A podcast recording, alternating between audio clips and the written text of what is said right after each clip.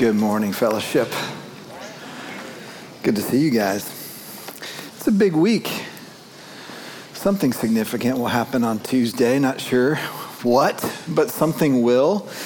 You know, we are in, um, we're taking a, not really a pause in our series on the Sermon on the Mount. We're, we're doing a mini series in our series on the Sermon on the Mount. And what Lloyd started last week, I'm continuing this week, and he will complete next week, which is a deep dive into the theme of Jesus' sermon, the theme of the kingdom of God. And as Lloyd mentioned last week, which by the way, if you missed last week's message, please go back and watch it. For one thing, you'll have a chance to understand what's on this board behind me. I'm going to be interacting with it throughout today's message, but I really want you to see how Lloyd developed it last week. It was wonderful. Um, and it'll make sense. All this is kind of playing on each other and, and, is kind of building as we go. But the kingdom of God, as Lloyd said, is the theme not just of Jesus' sermon, but in many ways is the theme of the whole Bible. It was the message of Jesus. He talked about the kingdom of God all the time, and sometimes he referred to it as the kingdom of heaven, sometimes just the kingdom, but it's the same concept. And so let me just review a bit of what Lloyd did last week. I certainly won't be able to walk through all of it. It's well worth watching. But Lloyd defined the kingdom using these simple terms. And I thought this was such a helpful way to think about it. The kingdom is God's people in God's place, under God's rule, enjoying God's blessings.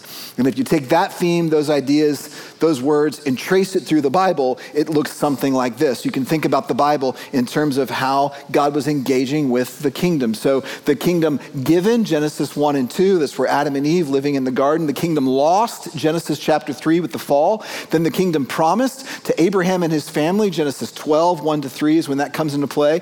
The king of the kingdom, which is the monarchy of Israel with uh, uh Saul and, and, and David, who is the most significant king and, and sort of the, the prediction of what will come to be will be a kingdom on the throne of David whose rule will never end. And then you move on to the kingdom assured. This is when the nation was in exile, but prophets said, Don't worry, God's got this. The kingdom is going to come, the true king is going to come. Then there's a 400 year silence in between the close of the Old Testament and the beginning of the New Testament. And then in the Gospels, it's the kingdom inaugurated through Jesus Christ. And then the moment in time that we are living in now is the now and not yet kingdom. It's a little bit of the overlap between heaven and earth, in a sense. In other words, when Jesus came, he said, the kingdom of heaven is at hand, and what does it look like for that kingdom to be at hand? Well, it looks like the church. It looks like us, and then we're leaning forward to the day still to come. Well, Jesus will return, and heaven and earth will once again be united. In uh, Revelation 21, it talks about the city of God, the New Jerusalem, coming down and resting on a new earth, and that's where this whole story is going. Now, last week was the pattern of the kingdom throughout the Bible, what I just walked you through. This week, I want to talk about the people of the kingdom. In other words, not just the events and, and, and how the, the scripture talks about the kingdom of God, but the actual people who are being talked about as the people of the kingdom, the members of the kingdom, so to speak. So help me out with this. I'm going to go through and I want to write under each of these who the people of the kingdom were at that point in time in history. Genesis 1 and 2, who are the people of the kingdom? You just shout it out. Yeah, I heard it. Adam and Eve. All right, this, this is going to be a little bit of a participation. So if you've got an answer that you think might be correct, just shout it out nice and loud. So Adam and Eve, the people of the kingdom in Genesis 1 and 2, and also in Genesis 3. Let's now move to the kingdom promised. Well, you got a really big hint right here. But who would you say if I were going to give a plural of this? Who, who's the, the people of the kingdom in, in Genesis 12? It's Abraham's family. So we'll say it's the family of Abraham. Remember, the nation of Israel just started out as a family. It was Abraham's family. So the family of Abraham. Now we're going to move on to the next section, and this family becomes a nation.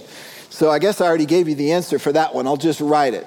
So it's the nation of Israel. God's chosen nation was a family that grew into a people, a nation. So the nation of Israel, and that's, of course, during the, the kingship as well as the exile. Then you get to the time of Jesus, and Jesus calls a new group of people to be the people of the kingdom.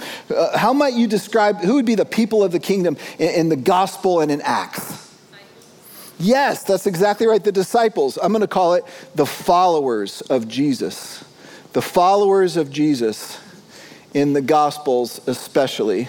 And then finally, I just want to do one more, which is the one that we're going to focus on primarily today this now and not yet. Who are the people of the kingdom in Romans? Through the end of all the New Testament letters and even on into today. This is a very important question. Who are the people of the kingdom here? The church. That's exactly right. The church. Now, Think about how significant that is because now we're talking about not just past history, we're also talking about present tense us. And so, what I want to show you today, and this is kind of the whole message basically explained right now, and then we'll dig into it more as we go. There is a clear line that connects throughout the entire Bible the people of God to one another starting with Adam and Eve, the people of God, then the family of Abraham, then the nation of Israel, and then the followers of Jesus, and now us. I want you to see us in the story. I want you to see that this is our story. Because I think if you see it this way, it's going to help you engage in this crazy moment in time that we're living in. And I literally mean this week, we're going to talk about the election. Can you believe it? I'll get there toward the end when we get to the application. But, but here's an illustration I, I, I want to um, invite you into. How many of you have seen the movie Moana? Raise your hand. All those with kids and grandkids have raised their hand. Um, I love Moana. It's a Disney musical, animated. It's wonderful. If you haven't seen it yet, it's, it's really well worth the time. Very, very well done. Moana is the story of, of a young lady who's the daughter of the, the head of the tribe, you know, daughter of the chief of the tribe. And they're living on an island, probably somewhere in the Pacific Ocean. You know, I picture one of the Hawaiian Islands or it's something like that. It's a long time ago. And uh, there's all these expectations on Moana that she's got to act a certain way, live a certain way, because her destiny is to lead this tribe whenever her father dies dies.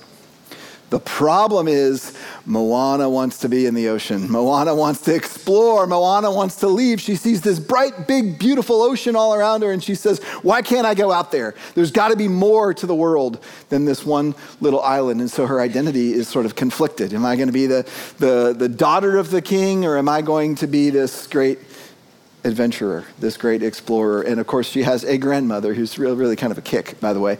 But the grandmother takes her to this cave that Moana's never seen before. And on the way there, the grandmother says, Listen, Moana, you know every story about our people except for one. And then she takes her to the cave and she, you know, pulls back the vines or the rocks or whatever. And she says, Go in there and find out who you are. And Moana steps in, and what does she find in this cave? Ships ships that had been used for generations by this people and had been hidden away. And then she looks at the ships and uh, she starts seeing the, the, the, the, writing, the drawings on the sails of these ships, and it tells the story that her ancestors, her people, were explorers, that they were voyagers, that they would go from island to island and discover a new place and plant a new tribe and all these things. And she has this epiphany, and, and she runs out of the cave and says, We were journeyers, voyagers, that's what it is. We were voyagers. And that identity as a voyager changes Moana's path. I won't tell you the rest of the story. It's well worth watching now. I'm hoping that for some of you, maybe most of us in the room today, you can have a little bit of that kind of moment. Say, We are the people of the kingdom.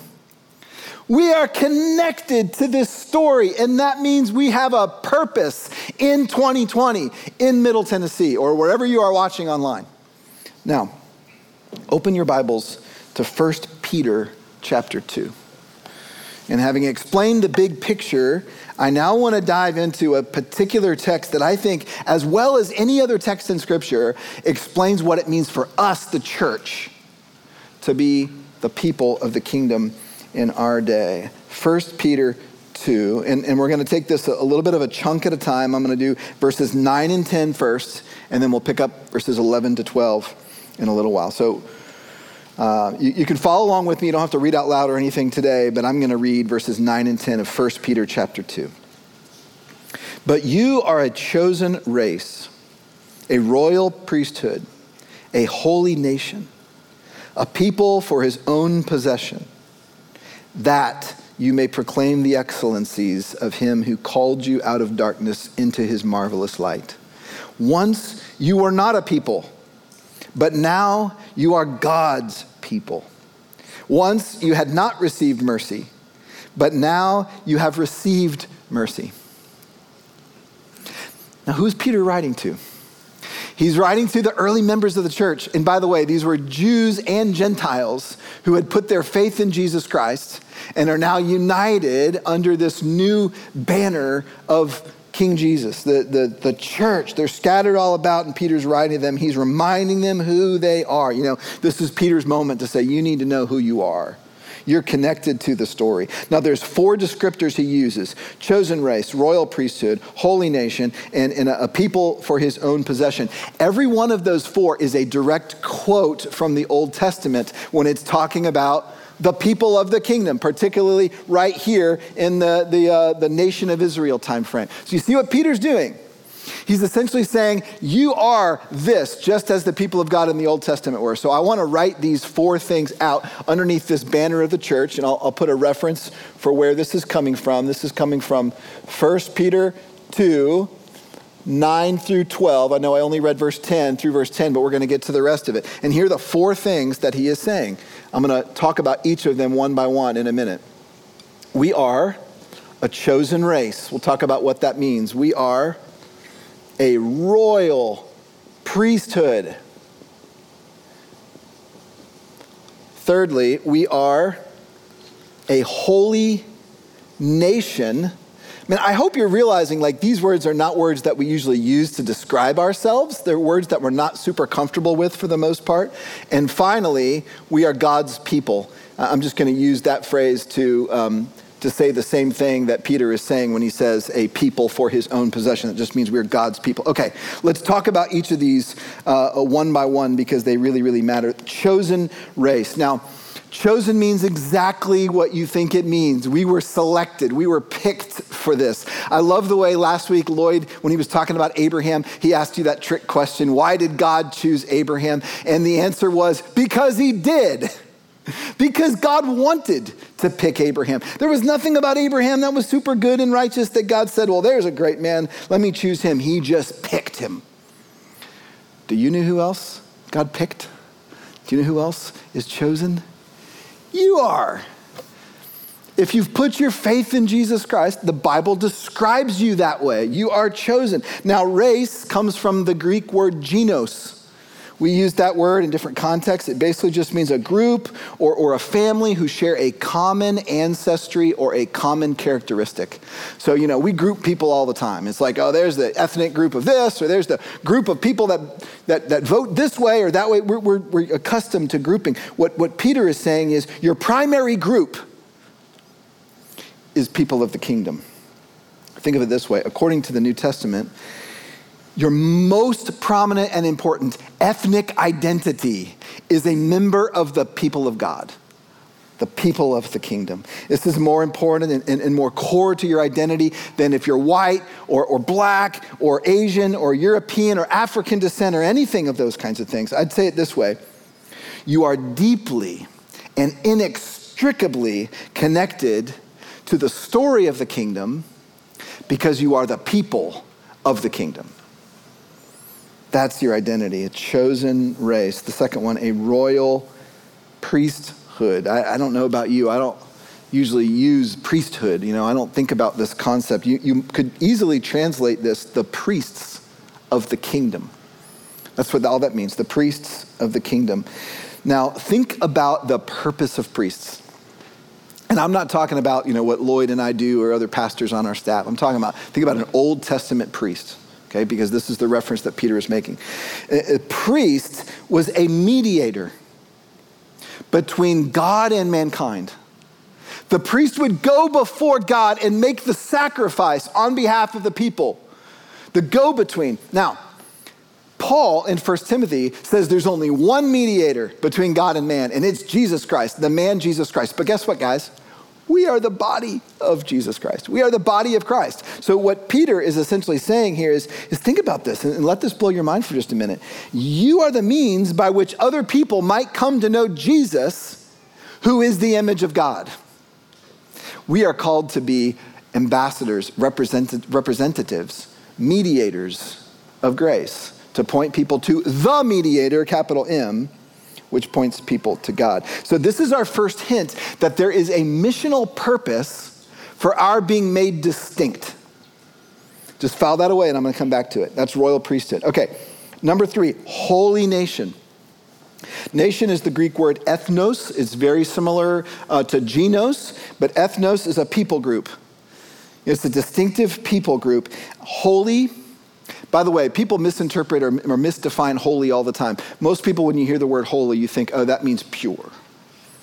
Well, it's not less than that, but it's more than that. Holy actually technically means set apart for God's use, set apart, distinct for a purpose, for God to use it in some way, shape, or form. So, a holy people group or a set apart people group is what Peter is saying here. And then finally, a people for his own possession, which, which I've kind of paraphrased God's people. Look at verse 10. Once you were not a people, but now you are God's people. Once you had not received mercy, but now you have received mercy. Listen, you were not born a follower of Jesus Christ. And, and I know, like, sometimes I'll talk to people that want to hear their story. Maybe they're getting baptized or whatever, and they'll say, well, I've always been a Christian. You know, I was born in a Christian home. And, and, and I always like to pause and say, that's incredible that you were born in a Christian home. And I understand what you mean that there was never a moment in time that you remember not believing in Jesus. But Scripture says you are not born redeemed. At some point in time, you put your trust in Jesus Christ. You, if you're a follower of Jesus, you came to understand and believe the gospel, and you put your trust in Jesus Christ. And at that point in time, what's actually going on theologically, by the way, whether you can remember that specific day or not, what was going on theologically is you were lost and Jesus came and found you. He rescued you. And I want this just to take your breath away for a minute that in the midst of your total lostness, you know, in, in a sense, you were not looking for God, He was looking for you. He rescued you, He pursued you, He brought you into the family, and therefore you are His. You are his possession. And in a sense, think about it this way you were brought into the inner circle of those who are most intimate with the Father. And scripture literally uses the family of God metaphor. You've been brought into the family. This should create a sense of wonder in us. This should create a sense of gratitude in us. This should create a sense of humility in us. We were chosen to be a holy nation, a set apart people group. Now, it's important to remember, and I think I've mentioned this, but all four of these descriptors are direct uh, quotations from the Old Testament because Peter is going out of his way to say, listen, church, you're in the story. You're the people of the kingdom. So if I were to summarize what we've learned so far, just from these first two verses, and we'll put it on the screen as well. Here's what I'd say The people of the kingdom are those who are called out from the world to be used by God in it. The group of people throughout history who have been called out from the world in order to be used by God in it. In other words, it's this concept of purposeful distinctiveness. You are set apart distinct, called out, but not just to be different, to be different for God's use, for God's purpose. Now, we'll leave that on the screen for just a, minute, but I want to track you back through this board, this, this, this, story. And uh, you can remove that from the screen if you need to, to, to show this. But I want you to think about how this plays out. People being called out in order to be used. Think about Adam and Eve. You might say, well, how were they called out? They were the only humans. Exactly. Mankind was called out. The whole creation was made. God saw that it was good. Then he created Adam and Eve. He created man and woman. He said, It is very good. And he made them distinct. You see, this is why it's important to know that we are distinct from the rest of creation. We were given the responsibility to be the image of God, to co reign and co rule over all creation. Lloyd covered this last week. We were separated out from the rest of creation. We were called out just to be different. Oh, no to be used by God. Let's talk about the family of Abraham. Called out. Genesis 12:3 God says, "Abraham, I'm going to make you into a great nation, but not just so you can be a great nation, so that all the other families of the earth will be blessed through your family." You see? called out from the world in order to be used by God in it. Let's keep going. The nation of Israel, all those laws and rules and regulations that made the Israelites so different, that made them so unique. It's like, don't eat these foods. Yes, eat those foods. Don't intermarry. Be weird. Be strange among all these other foreign people groups. Do you see what God was doing? He was calling them out for a purpose. Their purpose was to demonstrate to the world what it looks like for a people to live according to God's hopes, God's desires, God's rule. And of course, they didn't do it great, did they? And none of these people did, by the way, which is why we need Jesus. What did Jesus do with his followers? He called them out. He said, Peter, you're a fisherman. I'm calling you out to make you a fisher of men. All of his disciples were hand picked. Jesus called them out of the world to be distinct from it so he could use them in the world so that the gospel would go out. Same is true with us today, the church. This is what I want you to see. Nothing's changed. The, the calling on the people of God has always been to be called out from the world, to be distinct and different for a purpose, to be used by God in the world. This is purposeful distinctiveness. If you remember anything from today, I hope you remember that. This is our calling, this is our identity. Now, what does it look like for us to live that way? That's the rest of our passage. That's where Peter goes next. So let's look at verses 11 to 12. Beloved, those who are loved, that's the first word. By the way, it's not Peter's beloved, it's beloved of God. All of you who are beloved in the kingdom are beloved by God. I urge you, as sojourners and exiles, to abstain from the passions of the flesh, which wage war against your soul. Keep your conduct among the Gentiles honorable so that when they speak against you as evildoers, they may see your good deeds and glorify God on the day of visitation. Do you see the called out from the world in order to be used by God in it? Going on in these verses. He's saying you are to be distinct. You know, you are to abstain from the passions of the flesh because they, they, they, war against your soul. You're to keep your conduct among the Gentiles honorable so that they may glorify God on the day of visitation. We're not called to holiness and purity and obedience just so we can like be cleaner and feel better about ourselves. We're called to be distinct for a purpose. I think there are three principles that we can apply pretty directly from these two verses. And, and this is where I want to go next. I want to give you three principles for how we can live out this purposeful distinctiveness. Principle number one, and we'll put these on the screen, we'll, we'll build them as we go. Principle number one remember who you are. That's what today is all about, guys. Talking about the kingdom last week, today is the people of the kingdom. Remember who you are. This is where Paul starts with, with, I mean, Peter rather starts. You're a chosen race, royal priesthood, holy nation, God's people. Then he goes on to say, You're beloved. And then what else does he say? You are sojourners and exiles. I'm thinking, oh man, I, I, liked all this early stuff, but I don't like that. I don't want to be a sojourner. I don't want to be an exile. And another way you could translate that, by the way, is alien, which was the theme of the Carrie and Emily show this morning, if you missed it. Alien, who wants to be a, a, a an exile. Well, what do these words mean? They, they mean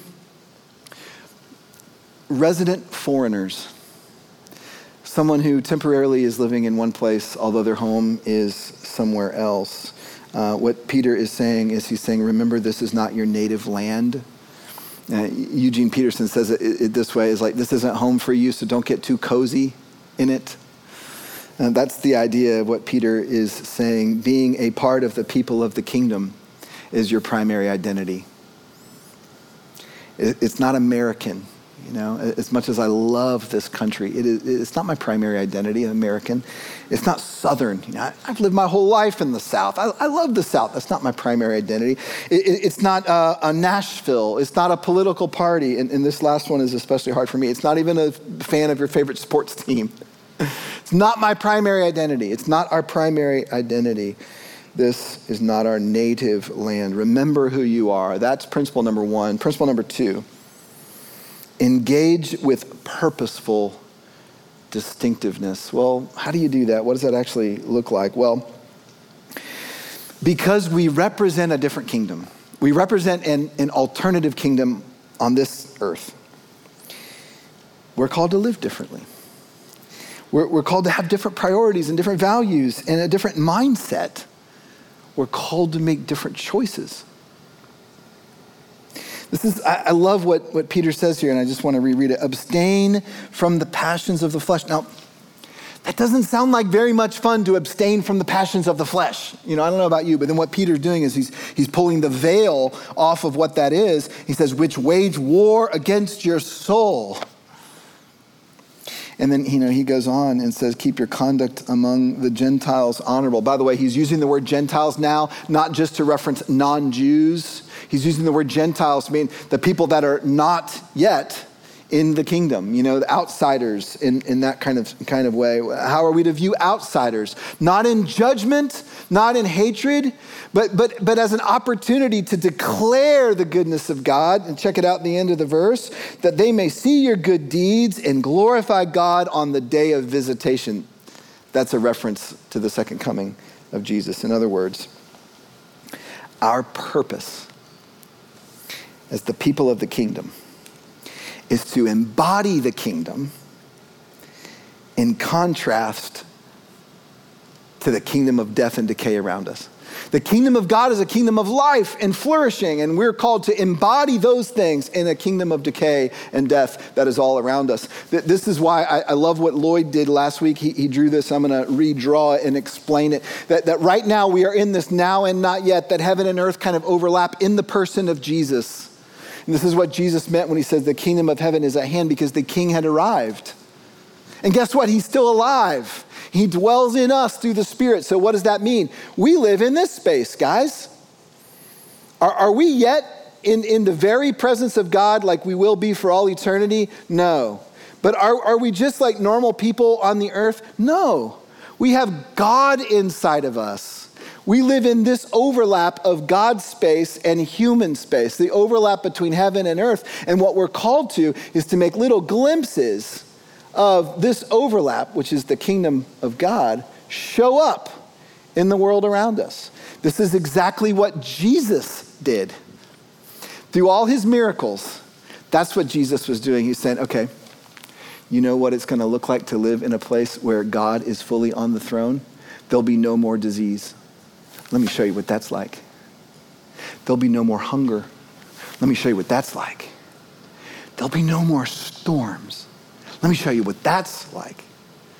And so we are called on the same lines to represent the overlap between heaven and earth, to make God's space show up in human space, little glimpses, to, to, to, to help the earth see what it will be like when Jesus is on the throne. This is why we're called not just to preach the gospel, which is foremost what's on our mind, but also to embody the kingdom of God through acts and love and, and serving. And we're called to the poor and we're called to the marginalized and we're called to make God's kingdom show up in little glimpses on this earth. Jesus used an analogy in his Sermon on the Mount very similar to this when he said, You are the salt of the earth. Remember that? We covered this, I don't know, four or five weeks ago. Uh, we'll put it on the screen. Matthew 5 13. The Sermon on the Mount, Jesus says, You are the salt of the earth, but if salt has lost its taste, how shall its saltiness be restored? It's no longer good for anything except to be thrown out and trampled under people's feet. Purposeful distinctiveness. What's noteworthy about salt? Only its saltiness. Salt matters because it's distinct. Salt, when it loses its distinctiveness, and by the way, chemically this isn't even possible, but Jesus is using this as an example, then the salt just becomes dirt in essence. What good is it? You just throw it out if it loses its distinctiveness. Listen, we are the people of the kingdom in our day and place. There's no other people of the kingdom in our day and place. It's us. It's the church. It seems to me that we've largely lost our saltiness, our distinctiveness. What, what do I mean by that? Well, I believe we may be failing to offer much of an alternative community to the community around of us, much of an alternative kingdom to the kingdom of decay and death around us. I'm concerned that we've become maybe so influenced by the cultural struggles around us that we're actually no longer distinct from them. So think about it this way our culture right now is defined by a, a dualism that, that's, I think, gotten pretty toxic.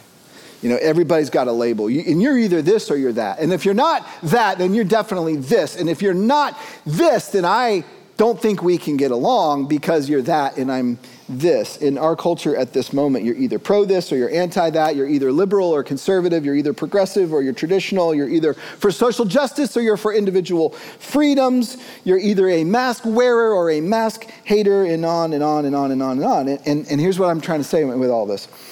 As citizens of an alternative kingdom, we must somehow be distinct from the patterns of the world.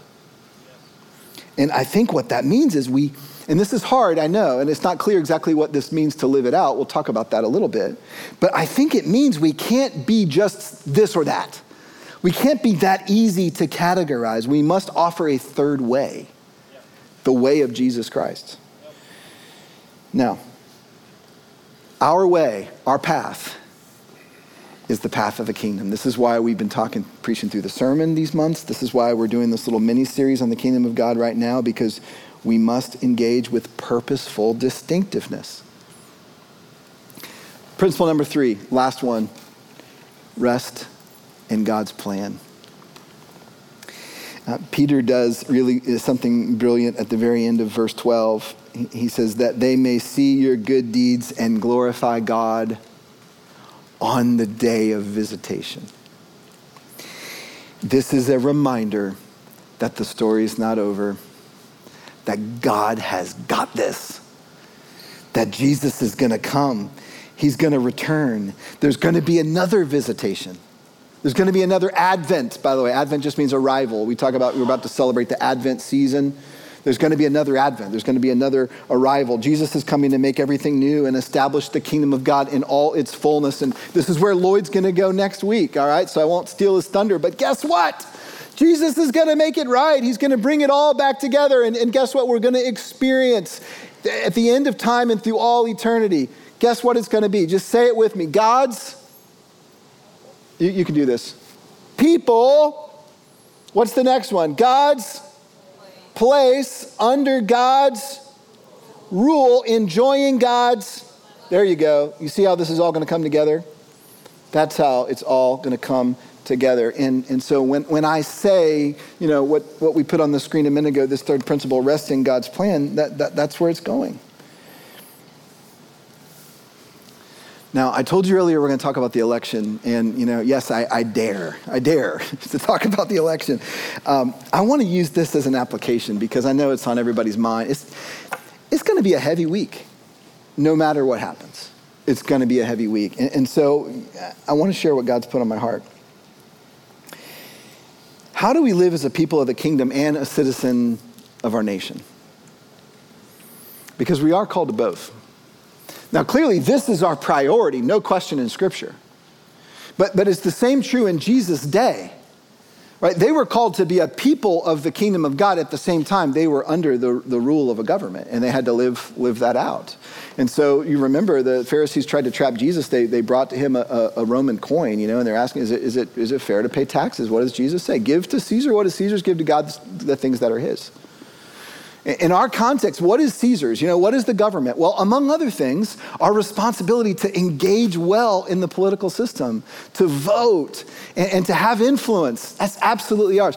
What belongs to God? Everything. So we've got to fit this, our, you know, our civic responsibility, within the broader context of what belongs to God, which is our heart and our soul and our everything, our dreams, our desires, our energy, etc. So what I want to do is I want to walk back through these three principles as it relates to voting. Now I know a lot of you have already voted. Let me see your hand if you've already voted. Okay, that looks like everybody, but know it's not. I have not yet voted. Okay, I kind of like doing it on Tuesday. I may regret it. Just check in with me about like 7 p.m. on Tuesday and we'll see if I regret it. But I want you to apply this to voting. And if you've already voted, you can apply this to the, the aftermath of, of this week, uh, of, of what was going to happen, whatever that may be. Remember who you are. When you walk into that polling place, if you haven't voted, or when you engage in conversations about the election, which 100% of us will this week. We will all have conversations online or in person. When you do those things, you are representing the kingdom of God. You don't even have a choice in that. It comes with your calling, it comes with you being chosen. You, you are called to this in, in a sense. People pay attention to how Christians engage in political issues in our nation. Maybe right now more than ever. They just do. And so I was thinking about verse 12 from our text keep your conduct among the Gentiles honorable, so that when they speak against you as evildoers, they may see your good deeds and glorify God on the day of visitation. Apply that to this week. It's like, you know, you might have a conversation with somebody and they're going to think you are just out of your mind. How could you possibly vote for so and so? And as you engage in that, keep your conduct honorable. So even they might, even though they might accuse you as evil, you know, you're evil because of who you associate with or whatever, that they may see your good deeds, your gentleness, your love, your respect for them, even in opposition, and glorify God on the day of his visitation. You, you see that? Re- remembering who you are is a mindset that will shape your speech this week and will shape your actions this week. That, that's number one. Number two, engage with purposeful distinctiveness. When you remember that your highest citizenship is the kingdom of God, that, that, that your, your highest allegiance is the kingdom of God, you'll find that there will never be a political party or a candidate who is running on that platform. It's not their job to. It's our job to embody and represent the kingdom of God. That's our job. It's, it's, it's listen, I've been thinking about this a lot, and some of you may disagree with this, and that's okay. I love you. But I believe this is true. Christians with identical theology and love for Jesus will come to different conclusions about who should get their vote. I believe this is true. Um, here's what I want to encourage you to do in light of that I want to encourage you to give at least as much weight as you do who to vote for, give at least as much weight to the reasons you vote for that candidate, and then the manner in which you engage the conversations around it. I've got two really great examples, like from the last two days, about that's given me hope for this. Uh, the first was an article that I saw this morning as I was scanning through my phone and this article popped up, and it's just been published today online. And I want to encourage you to read it because I think it's really good. We've got a screenshot of it. Why evangelicals disagree on the president, the reason we're divided, and how we can come together. Uh, by Timothy Dalrymple. Now, here's who Timothy Dalrymple is, just in, in case you don't know. He is the president and CEO of Christianity Today. Depending on how you feel, Christianity today has come under attack for some things. And what I was so encouraged when I read this article. I want to encourage you to read it. What he does on this is not try to convince anybody either way. He's just saying, I've thought about why Christians with the same theology and the same love for Jesus feel so strongly different about who to vote for for president. And he explains why he thinks that is. And guys, I'm telling you, it rings true to me. So I want to encourage you to read this article. He does it with grace he does, is helpful. I think it's coming from a place of love, and he's not trying to make a big argument. So I encourage you to check that out. Great example. Second example. Sometime in the last week, John Piper wrote an article about, about how he's approaching this election. And I won't tell you what Piper's view is, it, it's immaterial right now. But he came out pretty clearly. Here, here's how I'm going to handle this dilemma of, of vote. Now, John Piper, if you don't know who he is, pastor, writer, theologian, author, big influence on my life. I just have a ton of respect for John Piper. He is so solid biblically. Then yesterday, my, my sister Tara sent me an email link to another one of my theological heroes, Wayne Grudem, who wrote The Systematic Theology. Like some of you have read this book, it's, it's on my shelf. You know, I've read a, a good chunk of it. Grudem is so solid biblically too. And he's responding to his friend John Piper. And Grudem is sharing all the reasons why he disagrees with John Piper. But he does it with grace. And I want to read to you at the very end of Wayne Grudem's article, the, the very end of what he says here is so good. He adds a P.S. After I finished writing this article, I sent it to John. He's talking about John Piper for any comments. He replied that I had represented him fairly, and he assured me that he counted me as a dear friend. He also pointed out how I could have made one of my arguments stronger. now, listen to this. I think that only someone with a strong confidence in the sovereignty of God over all history would do that in the midst of a serious disagreement about the future of our nation. So good. I, I, I'm so hopeful when I read that. Finally, rest in God's plan. Rest in God's plan. So we have remember who you are, engage with pers- purposeful distinctiveness, rest in God's plan. Uh, th- this election has been accompanied by more fear and concern on both sides of the aisle than any I can remember, and, and, and in my own heart, too. And I know in many of your hearts because we've talked. I want to remind us of Romans 13, verse 1.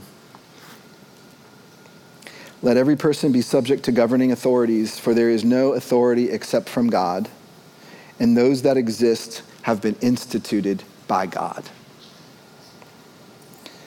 This week, no matter what happens, remember who's in charge. He's not sleeping at the wheel. He hasn't forgotten about us. He's not grown tired of us. He's not changed his mind about where this is all heading and what he's going to do. His plan is right on schedule. This election is likely not the end of the world as we know it. But even if it is, praise God for that because this world's not our home if, if it is the end of the world as we know it in some way, shape, or form, it means that, that, that there's an, another thing that has happened that's brought us closer to God's kingdom being established on this earth under the perfect reign and rule of King Jesus Christ. I am so hopeful about that. I'd like us to end this message by praying together. And, and so I want to lead us in this. I'll guide us. Um, I want us all to stand as a united front of the people of God in our day and time, with disagreements in our minds and hearts of who we may be voting for. We are united under the banner of Jesus Christ. And here's what we're going to pray for together, and, and, and I'll walk us through the prayer. We're going to pray for the church not just our church, but the church, the followers of Jesus Christ worldwide. We're going to pray for our nation specifically this election on Tuesday, and we're going to pray for God's kingdom to come. That's what we're going to pray. So bow your heads and let's pray together. Our Father, we stand here united in, in, in, the room and, and those that are watching online uh, in our area, maybe scattered around the country or maybe scattered around the world who may be watching this right now. And, and we, we stand together united through common faith in a common Lord, part of a common story, recognizing a common identity.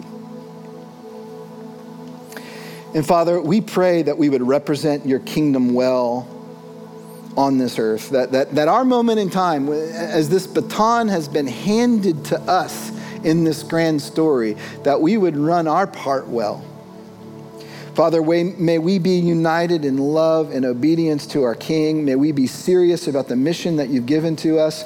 May we be purposefully distinct from the world around us so that they may see glimpses of something more glorious and more transcendent. May we be known by love and grace and wisdom and all the things that characterize the life of Jesus Christ.